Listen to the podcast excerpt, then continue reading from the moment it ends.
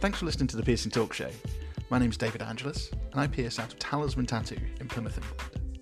I've been piercing full time for five years, and I'm a member of the United Kingdom Association of Professional Piercers. As an avid historian, as well as a piercer, I wanted to document the past of our industry, as well as collating the voices of today. I've invited some friends, colleagues, and industry idols to come and talk to me about their experiences in the modern and historic British piercing industry. My hope is that we can all grow as piercers by learning about where we've been.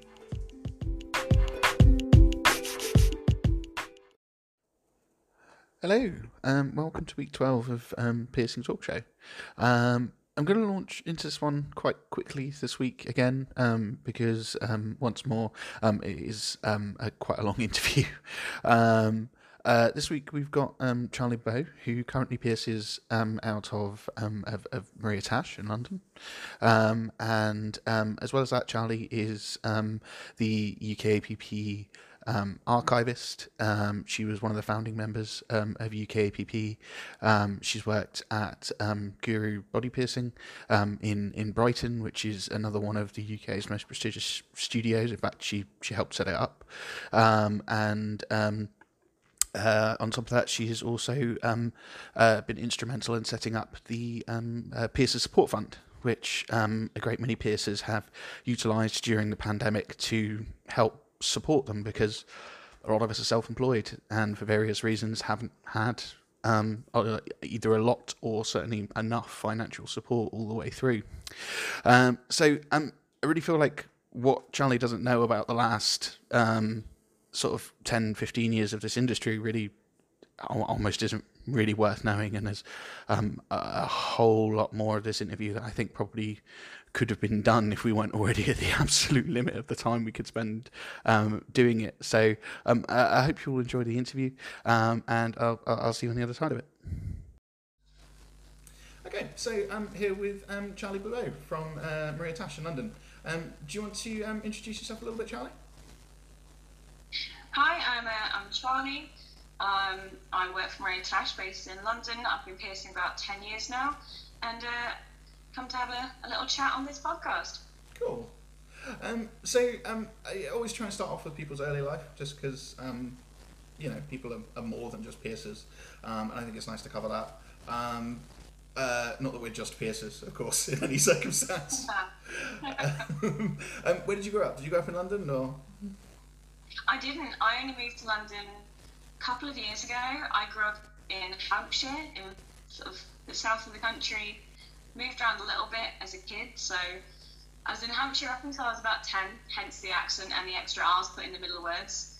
And then moved to the West Midlands, then Shropshire, then down to Portsmouth, then up to Derby, then to Wolverhampton, then to Scotland, Wow. then to Brighton, then to London. okay, and that's all in. Um, so you, you uh, not to skip ahead too much, right? I know you pierced in, in, in Brighton and so and Scotland as well, right? So that's all inside like ten years, right? Like for for the most part before I Brighton. mean, um, That's quite a lot of moving around. no, it wasn't. I, I, when I count growing up, I very much count my formative college years in that. So Okay. I was in Hampshire until I was 10, Okay. and then from the age of 10 to 20 is when I did um, up until Derby, I think it was. Okay. And then the rest of my life was the, the last few places. Okay. Cool. Uh, so yeah, you've moved around um, quite a lot as a, as a teenager. Then, um, when did you first develop an interest in like uh, piercing, body modification more generally? Uh, probably when I was living in Shropshire, where I was in Shropshire was uh, small.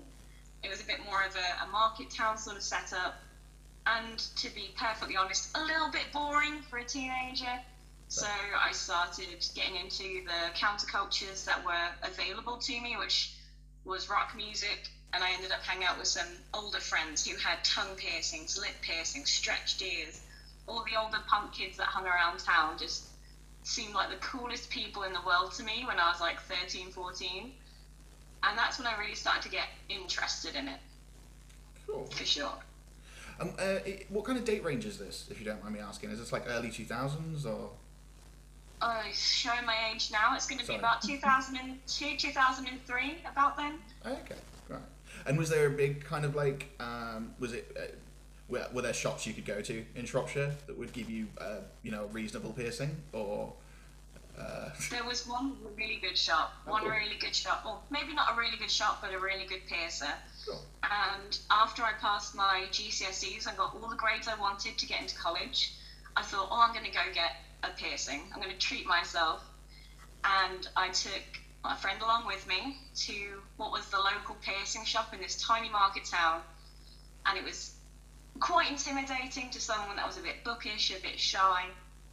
But I went along and I met this piercer, and she did a sternum surface piercing for me. Oh, wow.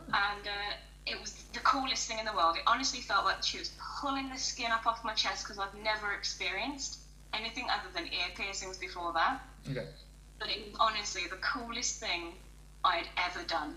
And that piercer ended up being somebody I reconnected with a few years later. And she's an incredible tattoo artist now and is actually a big part of our industry, coincidentally. Oh, cool. I mean, that's that's quite a jump in. Like, so, I mean, did you just have your lobes before you did a sternum? Because, I mean, like, usually speaking, like, if someone comes in and I've never pierced them before, I try and move them away from any surface piercing before we've done something else first. So, like, that's quite a big jump, like, because I don't really know how people are going to react to it. I mean, I'm totally, totally the same. Um, if someone came in for a surface piercing now, be like, okay, cool these are a pain. These leave big scars. Are you sure? but back then, um, I think it was still an emerging industry as far as kind of what we could get away with. And the idea, I think, at the time was let's encourage people to be interested in this. Let's not put these rules down because it was still, even then, it was a developing industry, but it was nowhere near as mainstream and I'd started to stretch my ears quietly in between lectures with uh, what I thought was the best thing at the time acrylic stretchers. Please, nobody do that now. so I guess having these huge, ugly spikes hanging out my ears kind of gave me the look of someone who vaguely knew what they were doing. Plus, I took along a heavily pierced friend with me okay. as backup, so I was like, maybe this person will make me seem a bit more serious. I don't know. but thankfully, she was really informative. She gave me incredible aftercare, and it was just through a, a badly timed accident that the piercing ended up rejecting. But it was honestly, I've tried to have it again several times since, but the scar tissue now is just doesn't quite support it, which oh. is a shame. Yeah, it is a shame. It, like they're probably the surface piercing that I get asked for most frequently. Sternum. I do very little surface work. But um, I'd like to do more. I really would. But yeah, they're um, they're still definitely one of my favourite surface piercings. Like it never happened, but um, maybe one day. I have to get pretty high, I think. Um, anyway, um, so um, you were like you were like 16 at this point. Um, uh, what was the aftercare? You said that you, she gave really good aftercare. What, what, what was it? If you don't mind asking. At, at the time, it was better than most places because she recommended doing a sea salt soak. Okay. Which I hadn't heard before. I've been to a couple of shops to get my ears pierced a few times, and I've been told Savlon spray, oh, which again nowadays we know is definitely not the way forward. Yeah. So the fact that she was recommending me this thing that was not only it felt real good because it was nice and warm, but it cleaned it well. It meant minimal faff and fuss. And other than that, she just told me to just not touch it, leave it alone. And honestly, it's one of the best pieces of advice I I carry through to my clients these days is one of the best things you can do is just not touch it because that's how I've always found my piercings have healed the best. Cleaning regularly, leave it alone. Old fashioned LITHA. Yeah, yeah, I still do LITHA. Um, I, I, I, I, I think yeah, just just leave it alone. It's fine. It's a minor wound. Let's just let's just treat it as a minor wound.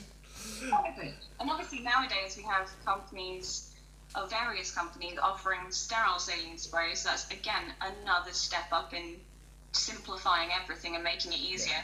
And if that had been more readily available back then, I would have jumped at the chance to use that because it meant not having to sort of sneak salt from a kitchen and boil the kettle and hide it from my mum. um, so um, when you when you left college, did you you think you were going to go be a piercer, or was there was like a did you have a different career planned, or?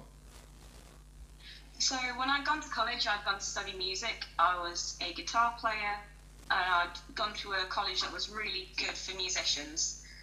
However, I became um, more and more aware, especially as I progressed through the course, that maybe I wasn't as good a guitarist as I needed to be to do what I planned on being, which was a session musician. And session musicians generally have to be able to read music very quickly, play very well without any real instruction. Um, and I just wasn't that good. So I started to ponder sort of alternative careers, and by this point, I'd got my lip pierced, which had been on my to-do list as soon as I had like my college money come in. I was like, all right, to the shop to get my lip done. And uh, I figured, you know what, this is actually a really cool job. Who wouldn't want to do this all day? It's just creating things that, like, genuinely, you get people coming in because they want something. They desperately want to evolve as a person with their look, with their self-esteem. And I thought that was just some, that was something really magical. And uh, ended up going around all the local piercing shops to uh, beg an apprenticeship. Cool. How long did it take before one said yes? Well, I've gone to one place in particular that I would now describe as a bit of a less of a piercing shop and more of a you know every town has that kooky alternative shop that yeah. sells fingerless gloves and has black eyeshadow or white foundation and it's a bit of a mecca for anybody in their local area like you've got the goth shop yeah. and it was a bit of a goth shop with piercing studio above it and I'd gone in there and asked their head piercer a few times, oh, I really want to learn how to do this, I really want to learn, I'll, I'll come in, I'll work really hard. they're like, we don't have anything, we don't have anything. And I probably kept this up for about six months. Like every time I was in town, I'd pop my head in, or I'd buy a new plug or tunnel and just remind them, hi, it's me again. and uh, eventually she buckled and said, all right, my other piercer is space, you can come in every Saturday, do what he says, you're not going to get paid. And uh, I was like, yes, finally, a big break. So uh, from that point, I went in, and uh, every Saturday that I wasn't hungover for, I would go in and I'd sweep floors, unload stuff from the autoclave, pack stuff up into the autoclave, and just sit quietly in a corner whilst the other piercer talked to his clients. Cool. How long did you stay there for? About a year, I think it was, before okay. I uh, I moved out of town. Right. At which point, obviously, I was about 19, thinking I knew everything. Okay. Genuinely thought, oh, this is easy. I know all you need to know about piercing because I think everyone has a, well, at least I certainly had a phase of thinking I was a bit of a rock star with it, despite knowing absolutely nothing in comparison. uh, I, I, we, we, we've talked about this quite a lot. Like that rock star thing, I think has gone away a little bit. It's certainly reduced because when I first came to piercing in like, uh, like I first started getting pierced in like 2003, 2004. Like piercers were rock stars, and they were definitely all acted like it. And I like to think that's gone away a bit now, but maybe it hasn't. I don't know. it might just be that I've talked to a better group of piercers now. I, I generally feel that that attitude may have gone away a little bit because the community has grown so much closer, though. I think yeah. before you were the piercer of your town, and you would talk badly about the other shop, which is not the best thing to do. You would think that you are the god to all the teenagers in town. I think the more we've grown as a community and the more we communicate with each other and share our skills and our knowledge, the less that attitude has evolved into anything. And I think you're right, it has gone away because we know we're not rock stars, but we're a community trying to do something pretty awesome. And it's just it's more of a privilege to do it than um, you demand the respect for it. If that makes sense. Yeah, yeah, I think you're right. Um, and like, it, it's so easy to see someone who's. I think no matter who who you are, there's always someone better on Instagram. You know, um, so it's really difficult to kind of be like, yeah, I'm the absolute best piercer that's ever existed because Instagram is a click away, and it will very happily show you that you're probably not the best piercer that's ever existed. yeah, until I can pierce like Luis Garcia, then I'm not happy. no, no. I wonder what he does though. I imagine he flicks through Instagram just like, oh, I wish I... No, he doesn't. He definitely doesn't. He's too good. No, no. um, so, um, when you moved away, did you um, um, did you do you find another piercing job straight away, or did you like there was a, was there a break at all? Or? No, there was a bit of a break there. I uh, I'd come away from college with some pretty heavy debts, and when I moved away, I was moving away to um, start afresh a little bit from where I'd been in college. and there was no piercing shop in town. There was no piercer in town that I can remember. So there was no jobs going. So I just got jobs doing whatever I could in order to pay the bills. So I ended up working in Marks and Spencer's lingerie and menswear, Okay. and uh, working in a, uh, a nightclub slash comic book store. Sorry. Which cocktail was equally yeah. Um, What? comic book store during the day Okay. and uh, a cocktail bar at night. So I was working as a because I've been working in pubs on and off during college. I went in again thinking I knew everything, and then I was put on table service and I was fuming. But it paid the bills. So unfortunately, piercing had to take a bit of a backseat for a while, and it probably did me a bit of good to not instantly get another job because I feel like there was still a lot of maturing I had to do before I could have committed to it full time. Fair enough. Yeah. Um, I, I'm really disappointed that they didn't try and do a comic book stop and a club like opening together. That would have been a club I definitely Um, would have gone to. right? Like, I'm a massive Marvel nerd, and X Men is like my all-time favorite comics. Cool. So I was really excited. It's like, oh no way, I'm gonna be able to like flick some comic books and drink cocktails. And like, absolutely not. We shut the comic books at five, and you get here at twelve. If, Disappointing, if Pearson doesn't work out, I'm opening that. I might open it anyway. right? Yeah. Plymouth's not got a good club. Like, Just not expensive comics. Okay. a first edition. Right.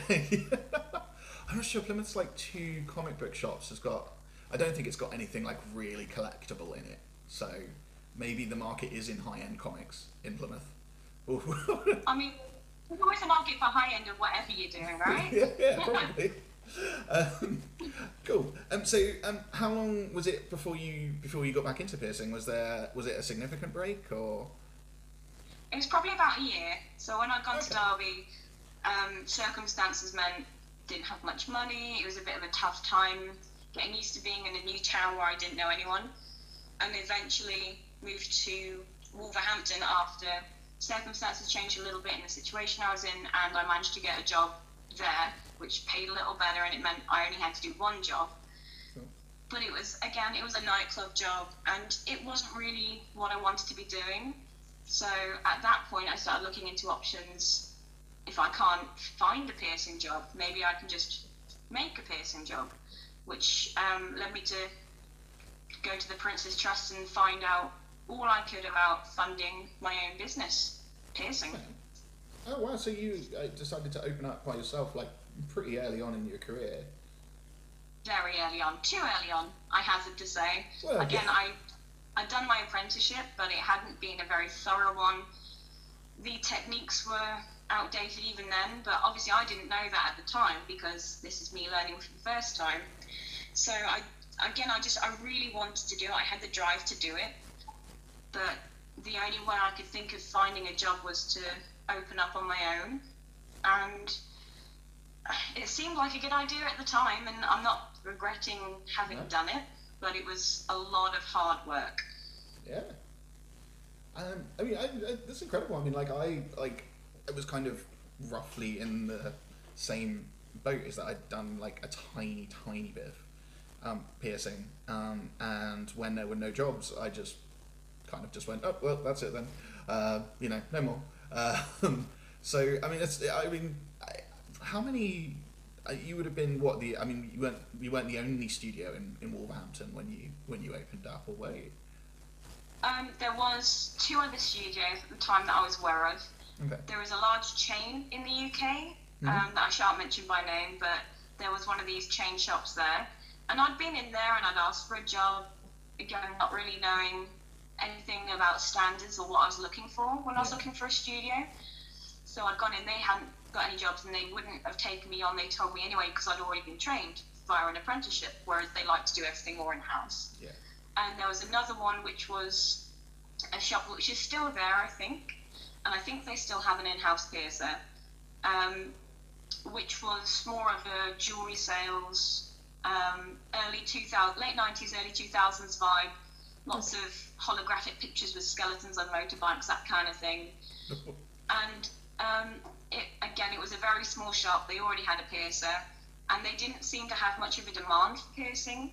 Huh. So they only had a piercer like I think one day a week on a Saturday or something. So they really didn't need anyone else at the time. Okay. So it sounds like you looked at kind of, and sorry, I don't want to put words in your mouth at all. Um, it sounds like you looked at both of those shops and went, yeah, nah, neither of those. So what what was different about about your shop to the other two? Oh, I'd gone in fully with the uh, let's make piercing friendly approach. Okay. So I'd gone into, I remember going and getting my lip pierced at 17, and uh, I'm sure a lot of people will relate to this. Is the the irony of being a piercer that has a needle phobia? So I'd always take friends with me Yeah. because these places always made it feel worse because it's these big biker dudes that seemed to be the only piercer that existed apart from the very first theatre I went to, and she was in a big biker shop. And I just thought, what would be nice is if there was somewhere that felt a little less Hells Angels biker club feel to it. So I very much went down the path of painting it pink. I'm having fun colours. We're going to have a friendly service. It's going to be professional. I got pink gloves and everything. I was really into it.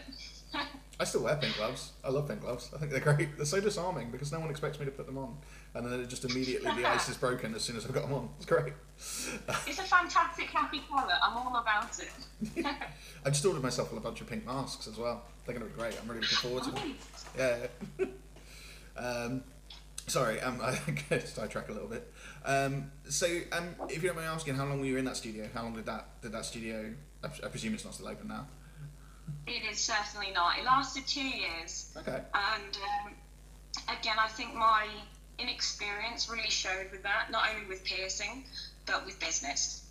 I had always had a bit of a, a dislike of maths, and having to do my own accounts was the most stressful thing I've ever had to do.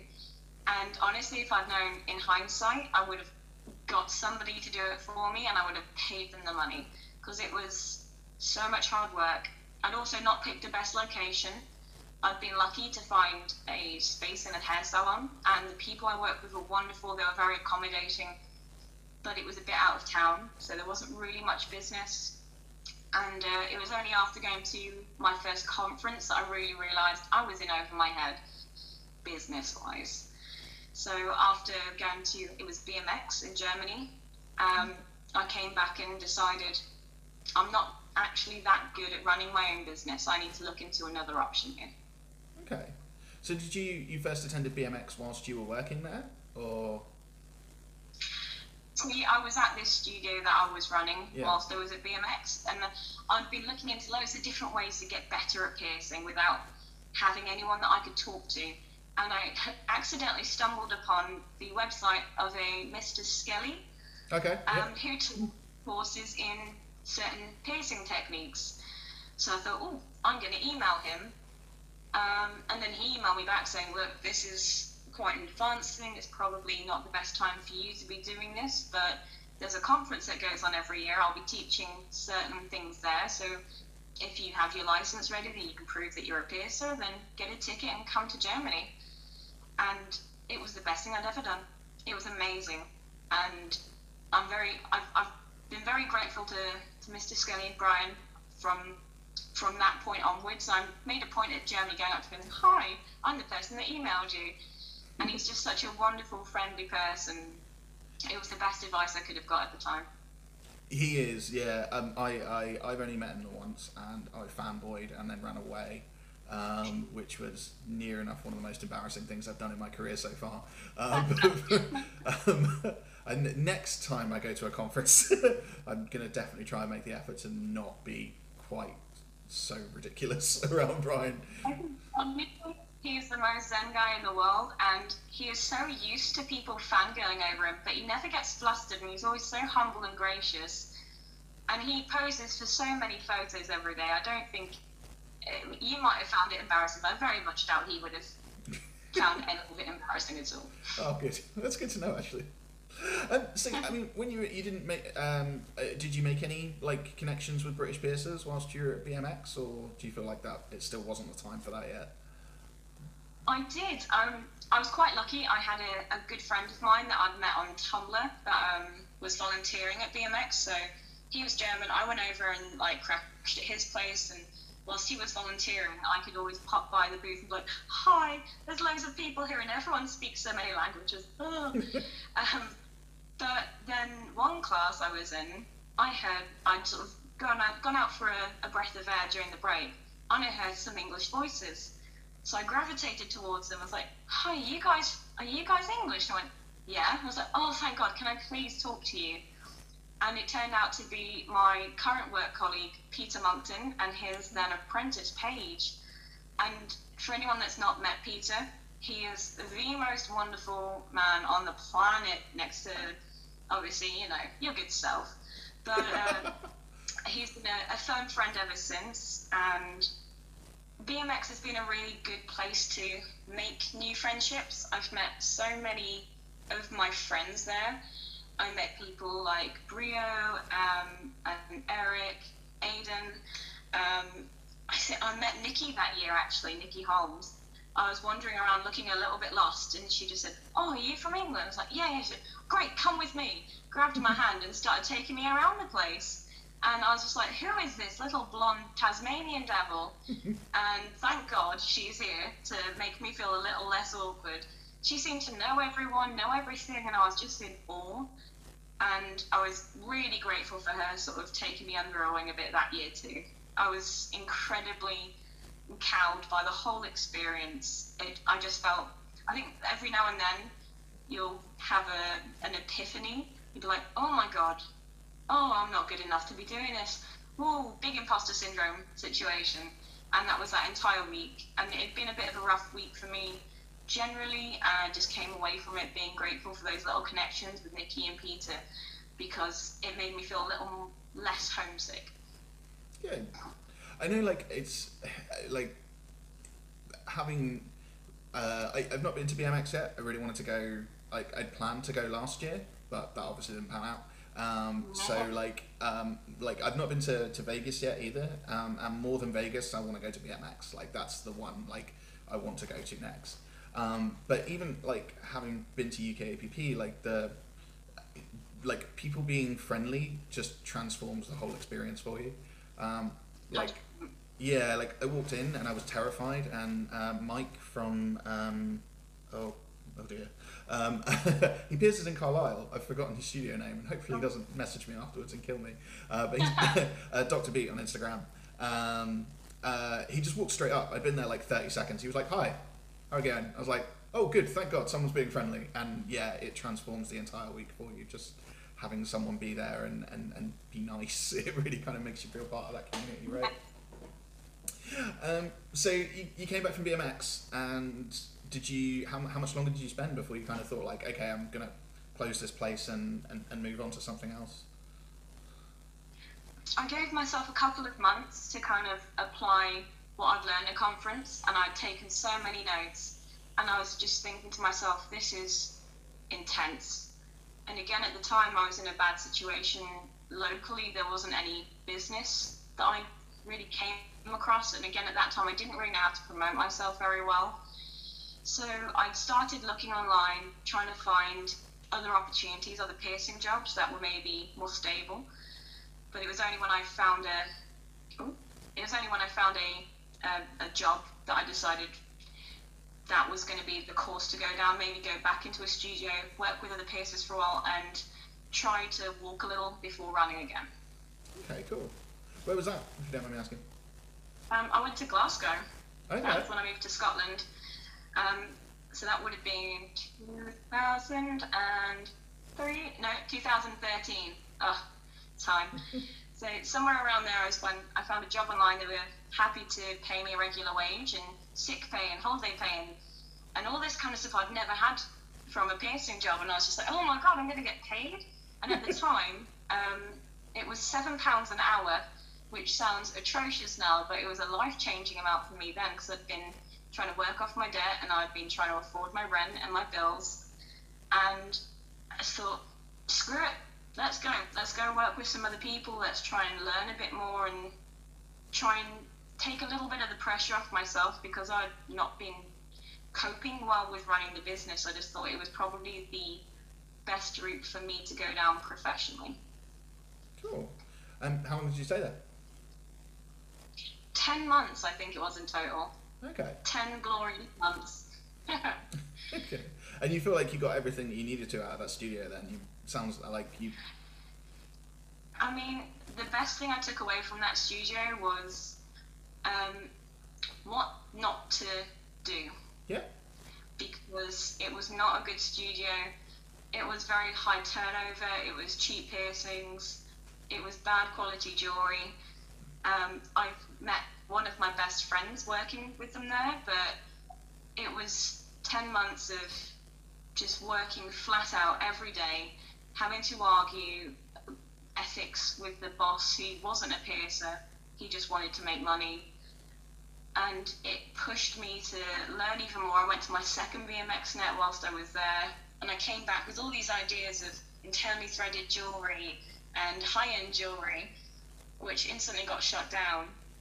Um, but also learning a lot more about safety practices and hygiene that I've gone back to Scotland and realised, oh, we're doing things the wrong way. And I wasn't happy with the fact that they weren't willing to change. And it gave me more perspective on how to do things right and not just how to make money. Cool. Um, I, I think like people when you say like learn how not to do things, like eh, some of the best learning I think I've ever done is how not to do things. Uh, Right. Like yeah, like I, I mean like I've worked in perfectly reputable studios where I've left and kind of still gone okay. Uh, well, like where the safety was good, jewelry was reasonable, maybe not good but reasonable. Um, where I've left and kind of gone right. I definitely don't want to do any of that again. I'm happy to take the safety standards and the jewelry, but I don't want to work in like that level of turnover. I don't want to work for you know um, like those kind of like walk-ins or versus appointments or whatever.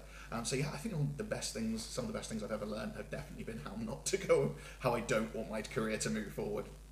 Maybe that's And I think these are the lessons that people that have been through that are able to carry on to the, the newer generation of piercers that are coming through aren't having to make that compromise as piercers. They're not having to learn the hard way.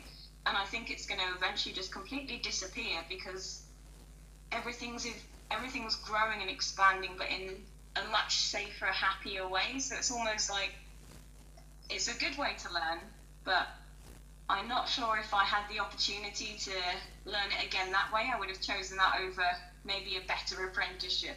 Yeah, that's fine. Obviously, it's all hindsight, and we can only learn what we can learn. Yeah, I mean it's so difficult to avoid now as well. Like, I mean, I think every major city in the UK has a piercer that I would call reputable. Um, for the most part, there might be one or two that don't, but like I think near enough every city has got someone that I can kind of refer clients to. Um, so if you are coming up now and you've got that either that apprenticeship where um, you know maybe you're not learning the best things, um, it's quite easy to access piercers who are happy to share the knowledge and put you onto forums and you know bring you into a community where people will genuinely try and teach you rather than withholding information and trying to you know stop the other shop from learning all their you know very insightful secrets. Um, um, so where did you go after Glasgow? Pardon? Where did you go after Glasgow? Uh, after Glasgow?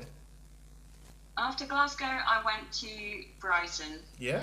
and I'd always had wonderful dreams about how cool Brighton was. I think everyone here, I've been there a few times when I was living in Portsmouth in college, and I'd loved it. And I always thought, if I could go anywhere, where would I go? I was like, Brighton would be amazing. So, again, I'd become dissatisfied and started looking for more opportunities and had a few phone interviews with somebody that was looking for a shop manager and a piercer for what would be a new shop in Brighton. And without having to go down there, I managed to land the job and Nice. um, was quite glad to be going as well because there'd been um, some situations in my personal life which meant I would prefer to not be in Scotland but be closer to family in the south. So this was a perfect opportunity to to move. And again, I was you know getting I was going to get seven pound thirty an hour now. It's Hey. getting better and better every day. Uh, so were they called Guru from the start then, or um, sorry, I have to forgive my ignorance there. They were.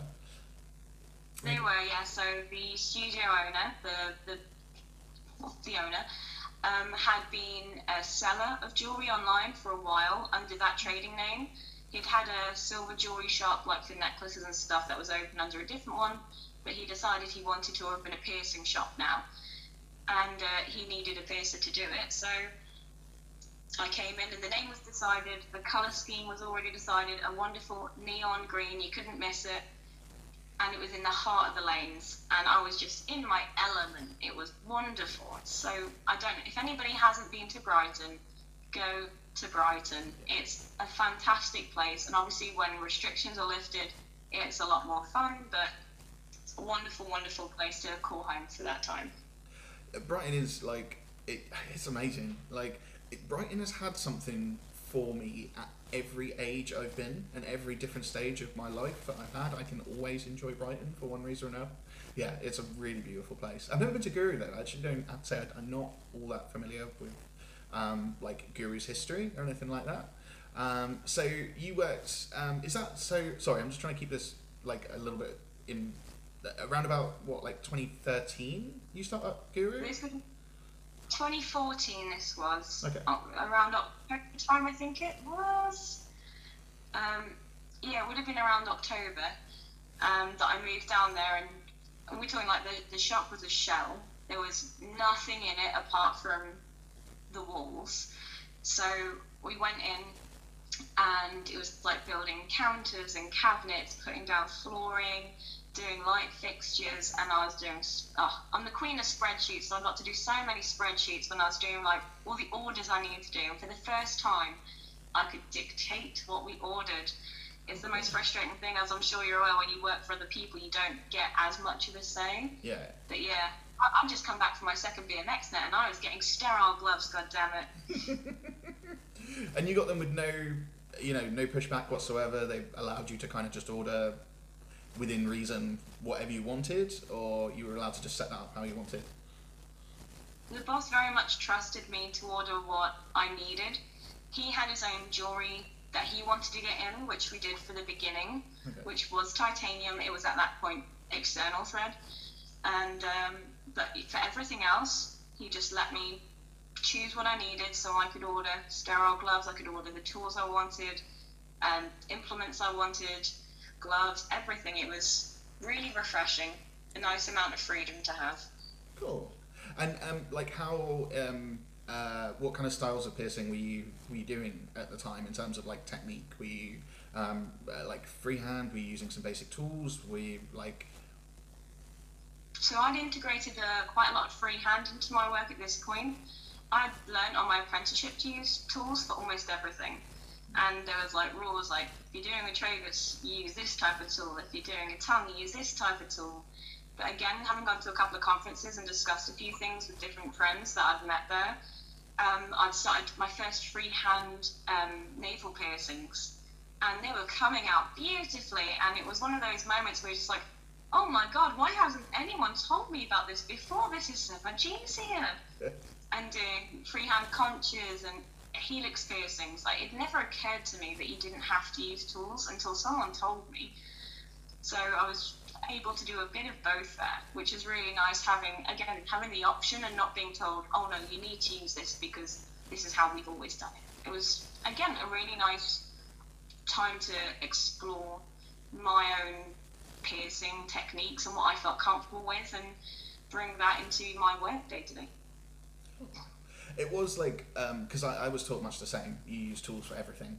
Um, the only thing I was taught not to use tools with was like true helix piercings because we did so many of them and we didn't really have enough clamps to be able to clamp every single one. So they taught us to do those freehand. Everything else had to be done with a tool.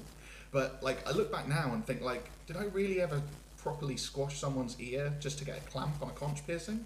Like that's that that must have been horrible for the poor people that I was. I- And you look back and you go, wait a minute, how did I clamp a conch piercing? Like, how does the physics of that and all the, how does it work? Yeah. I just, yeah, I was just, it was very much the same. Like, we had so much of certain piercings. Like, you'd be in the scrub room at the end of the day, just scrubbing for your life to make sure you had these tools ready for tomorrow Yeah. and making sure you had enough forceps so you can tighten the ball-ons. But I, I, I was lucky. I was always taught hold it, don't click it.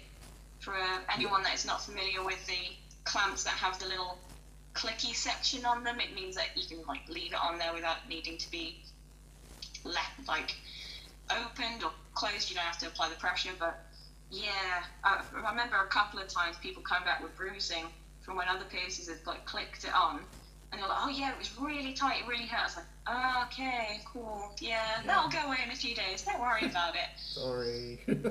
He's yeah, it's just kind of an embarrassed apology, right? Um, yeah, I, I, I was quite fortunate as well. I was I was I wasn't taught to click. Um, yeah, I, I, I still that that baffles me. I can't imagine how painful it must be to have something clicked onto like your tongue or your navel or something like that. That must be really quite painful. Don't tell me you've never spent a bored hour just clamping yourself as hard as you could just to see what it felt like. Everyone's been there. I don't know any We've clamps anymore, so I can't. Um, anyway, so um, you um, uh, you must have spent like uh, I, I'm just thinking because I mean Guru were one, were one of the first studios um, to become a member of UKAPP, right? So Yep. you can only have been there what like 12, 18 months before that organisation sprung up. Um, Less than that, I think, because UKP was founded in 2015. I was just very lucky to be invited to join the, the, the board very, very early on when it was literally just a few people throwing an idea around. And I'd already started making changes to the studio that I felt were important, like integrating internal thread as soon as I could, which had oh, many, many long conversations with the studio owner about that. But thankfully because I was almost privy to everything and I'd made a few connections with friends from the APP at that time, I was able to make more changes quicker. And obviously I was the shop manager and I was the head piercer. And in the beginning I was the only piercer. And as we got a couple more people in I was able to make more decisions. I know a lot of people that work for others don't have that option. So whilst it was a small studio and we certainly worked within a budget, we were able to kind of preempt what was going to happen because I had the insider information almost. And like, um, were there were there any other studios in Brighton at the time offering internal thread and you know sort of high quality, uh, high quality jewelry, good safety practices, um, or did you have to kind of build that market yourself? Whilst the other shops in town were very well established and are all wonderful shops for the most part, Yeah. um, especially our like close competition. I made a point when I was first there to go in and introduce myself and very much be like, "Hi, promise I'm not here to to, to screw you over." um, no one was really doing high end as such. We had one one of the local shops had some industrial strength, but they'd always say, "Oh, it doesn't really sell; it's too expensive." And everywhere was really clean. Brighton, for the most part, had really good environmental health checks. Okay. And the environmental health officer that I spoke with when we first set up was wonderful, very thorough with her job as well, and used to go to the studios and check everything. So everyone was really doing a quite a good job, I'd say, more than I'd seen previously, which made me a little nervous. I won't lie. I was like, oh, I was really hoping everyone was going to be terrible, but they're not. um, so we were definitely the first to start integrating internal threaded jewelry and eventually high-end internal threaded jewelry and it was it was never to be a competition necessarily it was like very much we're going to pick what we're doing the so the closest we had to real competition was in the town over i'd say when it comes to high end because you have uh, quentin inglis Okay. at Calimar. And again, Quentin is a fantastic piercer. And anyone who doesn't know his work or him and his history should check him out because he's just a wonderful human being along with everything else. So I knew about him and the fact that he was already doing this internal push fit jewelry, which I thought, oh, that's ludicrous. That'll fall out in an instant. We'll stick with threaded, thank you. Um, so I was very much like, all right, Quentin's doing this stuff. We're going to go down another track so everyone has their fair share, which is why we ended up going with a different company and we did the internal threaded as opposed to push fit. But it became very, very quickly, the rest of the town kind of caught on. And again, we were communicating with the other studios, the other piercers. We very much tried to, as a shop, create a nice little hub and to be again just pushing that friendly factor. In fact, um, a lot of people listening will probably know of Alex Wilkins, who is now Mr. Manager, head of Guru Piercing. um, he was working for our direct competition. He used to just come and hang out in the shop and chat about piercings because it was interesting. And obviously, we don't work with him, so it was somebody new to talk to. Until I sort of tried to poach him a little bit because we needed new piercers. Like this guy's amazing. He's a really good piercer. Everyone in town loves him. If we could get him, dominate this market. and thank goodness he joined the team because he's just obviously taken shot from strength to strength since. Yeah. And just suddenly realizing that is that's got to be every head piercer at Guru has also been a UKPP board member now, right? that's all. No, no, no, no, no, No? There's been a fair few people through our doors over the years, and Okay. we've we've had an amazing array of people and piercers. And to be fair, it's only been me and Alex in that shop. But every owner of every manager of that shop has been on the board one way or another. But Okay. not every piercer, Okay. thankfully. okay, so um, what? Uh, I, I, I uh, I presume you went from Guru to Maria Tash, right? Was there no shops in between right. there? Um, do you mind me asking how that came about? Because obviously that's uh such a huge transformation for the UK industry. Um, uh, to have a shop of that caliber in the locations that it is, um, is it's just a whole other paradigm. So.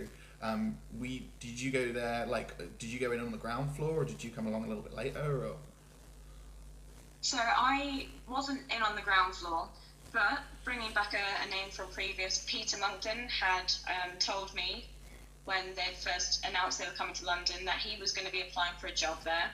He'd been working eh, on his own in Southampton for many years, and he ended up getting the job. So he was telling us about it. We were obviously all seeing these people coming in and realizing, oh, everyone's realizing this is an option now. And I really feel it impacted the general industry to make gold more of a, a thing that people wanted, which again, it never occurred to us before. Like at Guru, we specifically started getting in smaller pieces and daintier pieces, more gold. And I think everyone kind of felt the uh, the wave of ear piercings being the dominant thing for certainly our area. Um, but I'd sort of said, Peter, oh, I'm really interested in it. And I'd been up to London to see him a few times, and because Peter and I were on the board at that point, we were, spent quite a lot of time in London in meetings with people like Neomed trying to get corporate sponsorship for UKPP. And I was just a bit flabbergasted. Like, this ain't right. No, people don't come in here and buy gold all, all day, every day. Don't be silly. Why aren't you putting it on titanium backs? It's all solid. People can't be paying. No. um, and so um, a job opportunity came up, and the head piercer and manager of Maria Tash London, Kevin, reached out to me on Instagram. And I thought, oh, can't hurt to have a look and see what it's all about. So I went up there for a few days and kind of got to know everyone, got to know how it worked. And for me at that point in life, I was at, I was still in debt. Like I was still paying off credit cards and loans and my Prince's Trust fund that I got. I just thought I need to change something for the for me that's going to make me feel more secure. And being a manager of a shop in Brighton was wonderful, but Brighton is crazy expensive. yeah Like ridiculous. For anyone that's yeah, you, you'll know. Have, if you've been there for a day trip and then you go to the pub at the end of the day, it's like that'll be six pound for a pint. You're just like, Yeah. oh, I beg your pardon. What? So I thought if I'm gonna if I'm gonna make a change, I've got to try and you know, come at it from a different angle. So I thought London. That seems like a sensible progression for me. And I knew at that point that I'd be leaving Guru in the best possible hands. Like I'd helped grow it from it being like a small, tiny, nothing studio into a great studio. But I knew at that point I could leave it and everything would be fine. I'm sure quite a few business owners feel like this. Like you almost don't want to leave for the weekend because you're worried something will go wrong, or if you're not there, you won't be able to look after things, or something will burn down, or electricity, something will happen. But I felt at that point, I'm confident that if I chose to leave, it will only get better. And I think it just felt right to have a change. I'm, as you can, as you heard earlier from all my moving, I can be a bit flighty at times, and I get itchy feet. I want new experiences. I want to meet new people. And I feel that forever learning message that we're always getting told in piercing circles and groups is absolutely true. And I needed the next challenge. And being a being a manager at Guru had different sorts of challenges, but was taking me further and further away from physically piercing. Okay. And I just kind of wanted to get back into just piercing again and not having to worry about paperwork and orders and rotas and paychecks and yeah, it was it was the right decision for sure. Cool. I, I, I, I know what you mean. Like I love running. Um, so I, I like I kind of run my own sort of area um, inside a tattoo studio. It's kind of a little bit separate, but part of it. Um, uh, and I love it. I love the control. I love the freedom. Um, but there is all of that that goes along with it. That sometimes I have to say that if a shop, if sorry, if a job came up, you know, that was as prestigious as Maria Tash or one of a number of other studios in the UK, I would be a little bit like, oh, that would be nice. I could just pierce all day, and I wouldn't have to think about like, you know, have I definitely ordered enough Labret bars, and have I done my accounts properly, and um, Uh-huh. you know what's going on with my Instagram, am I getting enough interaction? Like, you know, it would be quite nice to sometimes just leave all that behind. Um, do you mind talking a little bit about like um, about UKAPP and the starting of that? Is that okay? Or Yeah, absolutely, go for it. so um, you uh, so you, ha- you have to forgive me. Were you you were a founding member or Yeah, that's correct. you are? Okay, cool. Um, well, I guess it's uh, over to you a little bit. Really, how did it all, how did it all come about? So I wasn't there for the uh, for the genesis of it all really. It was the year at BMX that I had skipped. I think it was because I was going to um, APP on the Aldi scholarship that year. So I had I sort of said I can't afford two conferences. I'll go to I'll, I'll skip that one. So at that one in particular, a few of the other founders had gathered and had thrown the idea in the air. And again, I was just lucky that when they came back, they were trying to think of other people that might be interested in forming this this group, and uh, and they asked me, and it hadn't really started off as uh, an organisation as such. It was more of a this conference is great because now I've met you, you, and you, and we would have never met or talked or shared any ideas or techniques or experiences. So what we what the plan was is to do meetups. So the, the page that is now UKAPP used to be the UK Piercer meetup page. And once every quarter, we'd pick a city out of a hat, somewhere easy to get to that was fairly cheap. And if piercers in the area wanted to come and hang out and chat and just talk shop for the day, they, were, they could. So that's how that started, and it was just everybody meeting up in some rented space for the day. And that eventually became the seed for the organisation idea, especially after um, Aidan and I, um, Aidan was the other founding, another founding member, we were on the same Aldi scholarship and got talking more whilst we were over there, and we'd start speaking with the APP board, people like Brian Skellie, Jeff Saunders, Luis Garcia, and uh, it became a real idea to do this because we needed something in the UK specifically because no one was an official voice as such, or it seemed like no one was, for the changes in the FGM Act. Um, for anyone that isn't familiar with what happened there, basically, the legislation was updated with the FGM Act, um, which would have essentially grouped piercings into FGM, which obviously none of us wanted to happen because FGM, female genital mutilation, is a horrific and atrocious and needs to be tackled properly.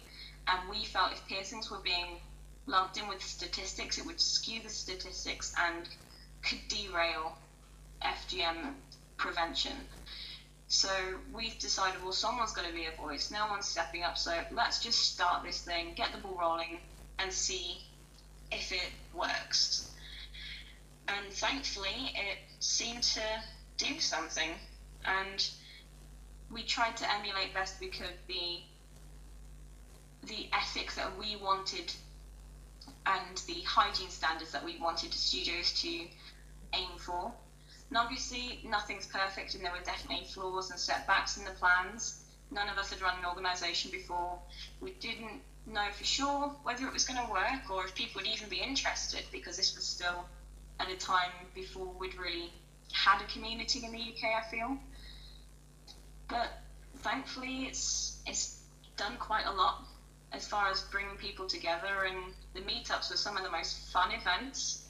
Like, and can I shout out to Paddy for creating some of the best merch? I still have all my UKPP t-shirts that he made because they're just the best. And if anyone can get their hands on any more, I'll buy them from you because I want all the spares I can get. cool. Um, I mean, it, it, you're right. It's gone from strength to strength. Um, I, uh, I, I, so I found out about. I, I discovered UKPP uh, in 2018, and like immediately I was like, "Yep, I want to do that. I want to join that group." And I finally got in in December 2020. Um, and to this point, like, thank you. yeah, like it was like, it's it probably the high point of my career so far, other than a couple of really really nice piercings, which I'm like, yeah, I did a good Because I don't know about you, but like I'm hypercritical of literally everything I pierce. So very occasionally I'll do something and I'm just like, that's perfect. I couldn't have done that any better. No one in the world could have done that any better. It's a really good piercing. Um, so like apart from maybe those piercings, yeah, UKPP has been the high point for me. So um, yeah, I, am genuinely grateful for you all for, for, for starting it because I, I, think it really has been a great force for good, um, and I think it will continue to be so as well. Um, yeah, and that's the thing. It's it's kind of the point of it is to almost bring us a bit closer together into. I mean, as a health and safety board, the idea was to create uh, just a standard which everyone can go, yep, this is a good standard. Um, so it's an it's a great thing to be able to join. It's obviously some people can't join because there's things like building regulations they have to stick to, but just hitting those standards is a really satisfying thing because you know you're safe in yourself knowing I'm doing everything I can to to be as safe as I can and to ensure the best standards. And if nothing else, the conferences are a lot of fun, right? Yeah, I've only been to one. like yeah, yeah, like I've only been to one, and it was again another really, really high point, certainly in my career. Um, like I'm normally really socially awkward. Like I don't like I know I've done this, and it maybe the fact that I do a weekly podcast doesn't really convey that very well. Um, but I do not deal with large groups of people particularly well, and it's the only place I think I've ever been where I walked in and I just felt calm.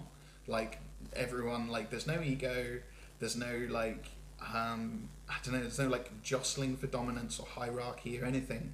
Um, it's just a really peaceful place. So like yeah, and it also is a, a, a lot of fun. Uh, um, would you um, uh, would you talk about um, uh, the LD scholarship because um, that's another uh, another thing which again I think a lot of piercers have maybe heard of, but um, I can't name an enormous amount of British LDs other than you, Aidan. I don't think Nikki was one, and maybe Seth was one as well. But... Right. So I'm going to try and remember everyone that has been an LD since I've been an LD.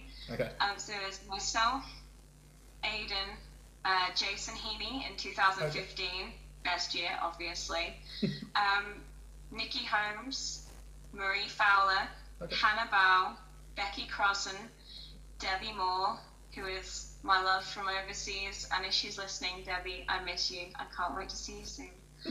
um, gosh, and this year was meant to be Lucy Simmons. She was going to be with us. Um, Noel, who is again my brother from another mother, but is unfortunately uh, not British, although we can adopt him. I think if we put the right paperwork in place, he's young enough to be adopted still. I think. Okay. Um, but honestly, the scholarship itself, it's not just for UK people, obviously. Um, it's run by the APP, and the LD scholarship is um, is basically a way in which you can get to APP conference if you are stone broke. So for me, this was like the perfect chance to get to APP and to step my game up once more. Um, it's a volunteer program, and most years, obviously, pandemics being a bit of an exception to the rule, you can apply for the scholarship online. Um, you have to be a piercer.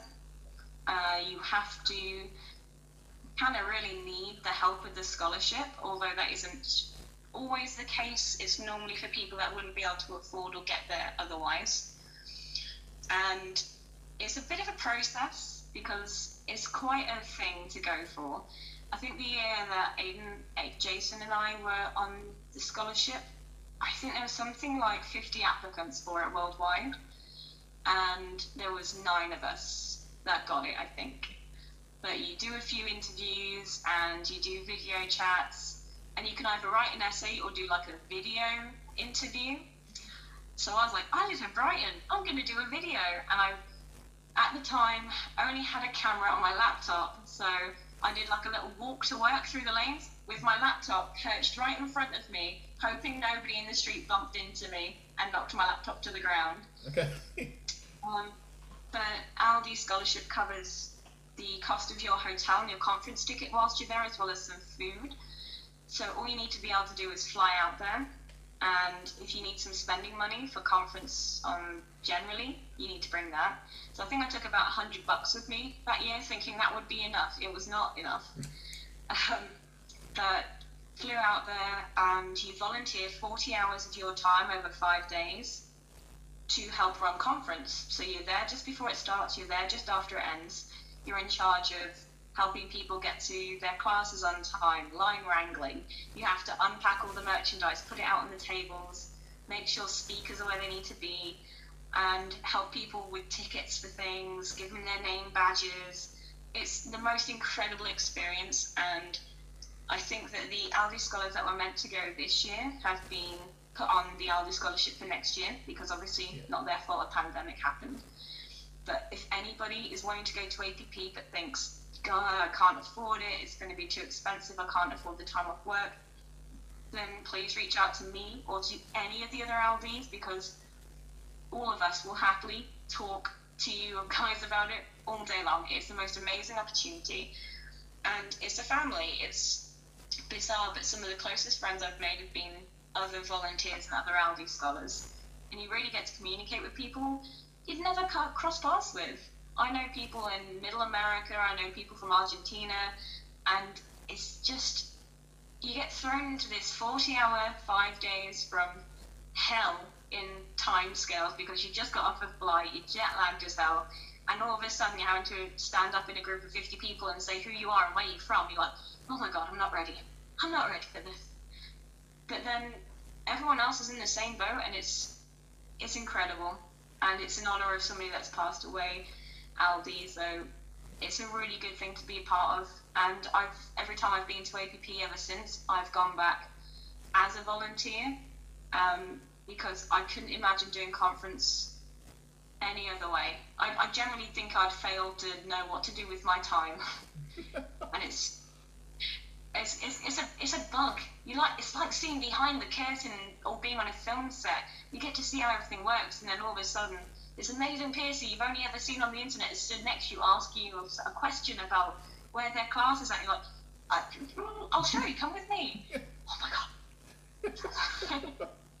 cool. Um, so one of your other roles within UKAPP has been archivist, right? Um, and you're in the process of developing um, uh, sort of a, a, a well the UK Piercing Archive. Um, how did that come about? So um, I'm a massive history nerd. I'm a general nerd about most cool. things I get interested in, but history has always been a passion of mine.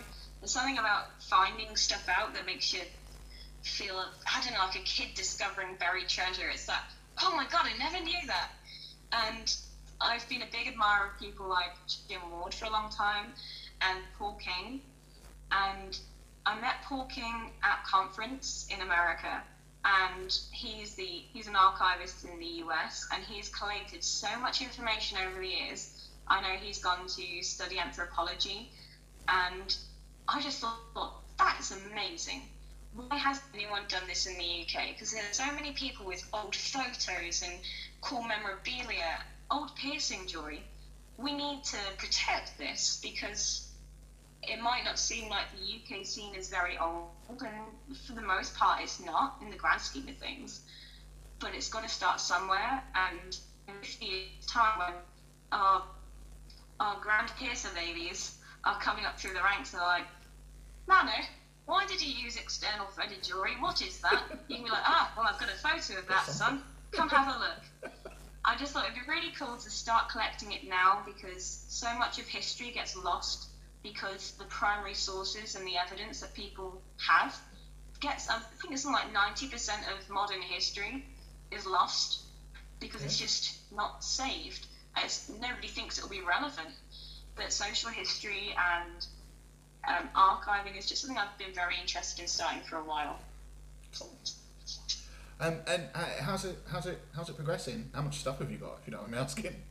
Uh, it's progressing pretty slowly, to be honest. It's been a crazy year. Yeah, reasonable. And I'll be honest, I I lack certain things like a DVD drive, which uh, I only got a little later down the line, and uh, I'm I'm trying not to step on any toes because Paul King's collected an amazing amount of stuff, and his collection definitely includes a lot of English history and UK history. And there's a certain amount of academic um, toe stepping you want to avoid. And I've been picking Matt Lodder's brains quite a bit, but again, don't really want to step on his toes too much. It turned out Paul, Matt, and myself were all researching the exact same subject at the exact same time uh, and hadn't told each other about it. So all three of us came up with the same evidence about nipple piercings in the 1800s. and nobody said anything until Matt did a lecture. It was like, wait a minute, I know this guy. And all of a sudden you get all. So it's going slow. I'm trying my best to build up um, an original collection, whilst other people I know will take good care of others, and we can in the future share information around. Um, I've been lucky enough to speak with um, one of Mr. Sebastian's uh, former apprentices, who has given me a ton of information. We've been going through his archives, gone around for tea, say hello to the cats, and then dig through pictures of pierced butts. You know, it's that kind of thing. um, that it's it's just taking me a time to organize it and make sure I'm doing everybody justice and citing everything correctly because I don't want anyone to feel like I've stolen their stuff. You know, it's a, it's a tricky thing with history, especially in the UK, because most of the stuff we have in the UK is very stolen or it is not being given back properly. So I'm just making sure to do it slowly. But if anybody has any photos they want to share, I certainly don't intend to keep anything but copies of things. If you have an original copy, then I'm happy to get a scanned copy of stuff. I'd really like to build it up so in the next two or three years there can be a proper exhibit, like a live exhibit, maybe at one of the conferences. People can come around and we can have a talk about things. And again, it's it's not going to be super old stuff. It doesn't go back more than hundred years, really, as terms of like solid evidence goes. Yeah but I really feel it's it's important to remember where we've come from and to appreciate that it's a really special thing that we do, and it's come through a lot of hard work and tears and occasionally prison sentences. And the more we understand our history, the the better we are, I think, to appreciate what we've got. Yeah, I think that's one of the reasons for me that UK. I mean, uh, like UK piercing history is, is so important is because you've got this period between like 1987 and like 1997 where no one's really sure what's legal like, at all. They're not even sure they can do like you know like a like a helix piercing or something. Um, and so to you know uncovering evidence of um, uh, of what happened in that time period becomes really difficult because understandably no one wants to talk about it. You know. Um, if you've got someone who's just gone to jail for doing something that they really truly thought was consensual and fine and actually really didn't involve much piercing whatsoever, um, you know, it, it's it's tricky to, to kind of get people to come forward and talk about that and share those kind of things when they're not really sure whether they were supposed to have done it or not. Um, exactly. It's that sort of grey, foggy area, especially when you bring into the art, well, into the, the, the extra complication of um, homosexuality and the laws yeah. against homosexuality, which was still massively discriminatory. During that period, a lot of people are worried that they'll get in trouble now for what they did then, and it's it's a, it's a big old grey area. and I'm still. I've got a list of people I need to gently persuade to share information with me. I'm not going to say harass, but gently persuade several times to maybe talk to me about. And I've got a few of the people that are working with me also working on similar lists, so we can find out more about those grey areas in time. Um, so, um, finally, um, I don't know which came first, the archive or the degree, but you, you, you either turned a degree into an archive or an archive into a degree, right? um, I, I started the degree before the archive, so this is my, I'm in my second year of study, uh, about to go into my third, I'm doing it part time. It's again, it's something I've been putting off for years because I thought I couldn't afford it, but it turns out I still had some funding left because I didn't blow through it all in college. Um, so yeah, I'm doing a an, an arts and humanities degree with the hope that I can utilize that more and use that with the archive a lot more. And it's not quite exactly how I thought it was going to be because it's a little more vague. And I don't know what I was expecting, like I'd get the option to study piercing history or something with the Open University, which isn't the case. But it's made studying and research a lot easier. Yeah. Um, stressful, for sure, um, at times, because it's, it's been a very long time since I've been in any sort of formal education.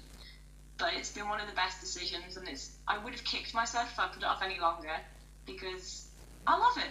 It's one of those things like I can find the time to do it, and it's genuinely interesting because you get to think from so many different perspectives, and it makes you question how you learn, why you learn, why you do what you do, and again, being able to learn from what's happened before and find all these cool sources. Like some of the books I've read are incredible, and it's just bizarre that wait, wait, you don't want to read about sex in the 1700s, but it's a fascinating, you know?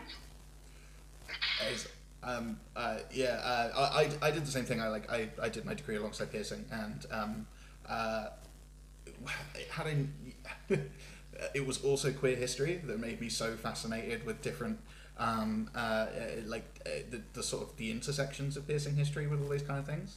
Um, and it does baffle me that no one would want to learn about like right. Um, I mean, even things like I mean stuff that I would never have selected.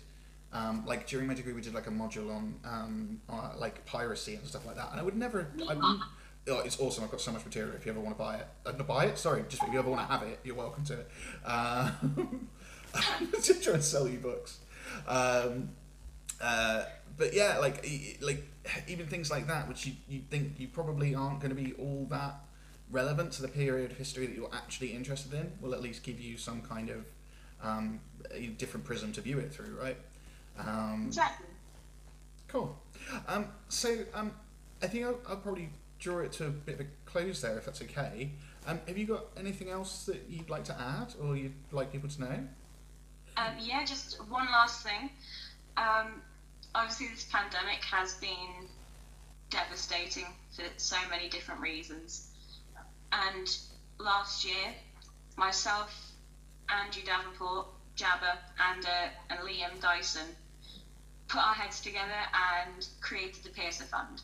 So for anyone that's not aware of this, it is um, just something we put together on PayPal that people from our industry and outside the industry have donated to and it's emergency funds. So if you are having a rough week where you can't decide, or you have to decide if it's electricity or food, or if you are really behind on rent and you just need a little breathing space, that's what that money has been put together for. Um, it's still going. People can still ask for help from the Piercer Fund. People can still donate to the Piercer Fund as well if they if they feel like they can. The Piercer Fund is it's not something you have to pay back at any point. You do not have to use it just on piercing stuff. In fact, prefer you to use it however it's going to help you best. Um, and I just want to make everyone aware because I've had a lot of people say this when they've come and asked for help from the fund that it's all going to stay anonymous. No one's going to say, "Oh, Charlie's asked for money from the Piercer Fund this week." None of that gets made public, and quite a lot of people have already asked for help from the Piercer Fund. You are not going to be the first. You certainly won't. Well, I hope you'll be the last, but you probably won't be. But it's still going and it's going to continue going for as long as it is needed. Um, so you can contact myself, Andrew Davenport, or Liam Dyson if you think that you might benefit from the Piercer Fund. And if you would like to donate, it's a PayPal and just search at Piercer Help 2020. And every every little helps. I know it's cheesy, but it's really made a difference to some people. And I think it's just the more people we can keep in this industry, the more people we can keep together in our little family, the better. So no matter what's happened, just drop me a message and we'll see what we can do. Cool. Um, and I think everyone's cool to contact either Jabba or Liam too, right? If they, uh, you know, so Absolutely. Yeah. I um uh, sometimes messages for me will slip into the uh, uh, that sort of hidden folder on Facebook. Yeah. So if I haven't responded to your message, um, like message one of the other guys or comment on a post that I've made from like 10 years ago and I'll be like, who is this creep? And then it'll come up that you've messaged me and this is your way to get in touch.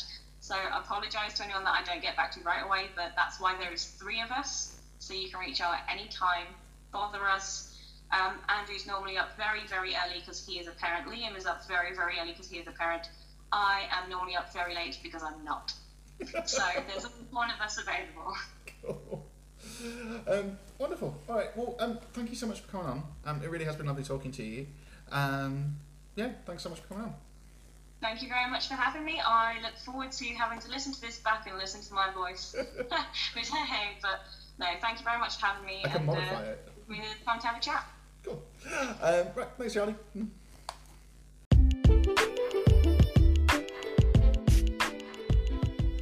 So that was the interview with Charlie Le Beau. Um, I, hope you see what I meant at the start. I mean, uh, Charlie's knowledge and uh, the experience that she has um, is, is is almost unmatched. Um, uh, I, I think that interview could potentially have gone, uh, you know, three four hours if we were to to, to, to go into each of those individual subjects um, in in even more depth. Um, uh, so yeah, I mean, in, in a massively unlikely event that you you don't already know um, who Charlie is, you should absolutely check out her work. She is undoubtedly one of the UK's top piercers, um, has worked in some of the UK's most prestigious studios, um, and continues to push forward and try and make our industry a better place. You say, um, founding member of UKAPP, founding board member of UKAPP, instrumental in setting up the Piercer Support Fund. Yeah, she, uh, just a, a really incredible piercer, and I think she's going to be one of those piercers that um, in 20, 30, 40, 50 years' time, um, maybe the same way that we talk about people like, like Jim Ward and Alan Oversby, um, I think we will probably be, be talking about Charlie. So, um, yeah, thanks for coming on, Charlie. Um, we'll wrap it up just by saying if you feel like you need access to the support fund, um, I've spoken to a lot of people who uh, will often say things like, well, maybe my situation's not bad enough. Um, I tell you now, if you feel like you need to access this fund, your situation requires you to access this fund. So don't have any kind of sort of imposter syndrome or anything like that um, about reaching out to either Charlie, um, uh, Jabba, Andrew Davenport, or Liam Dyson um, for, um, uh, for, for, uh, you know um, some a contribution from that fund because um, it really has been uh, life support for a great number of, of, of piercers throughout the last year. And know uh, I've not had a payout from it personally, but um, certainly very, very, very, very grateful that it exists. Um, and of course, if you want to support uh, support the fund and, and pop some money to it yourself, um, contact any one of those three, and they'll be very happy to um, arrange for that to for that, for that to happen. So um, that's the end of that interview. Um, uh, I, I really hope you enjoyed it as, as much as I've enjoyed performing it. Um, and I'll see you throughout the week and um, probably Friday night um, on Just a Piercer Hangout.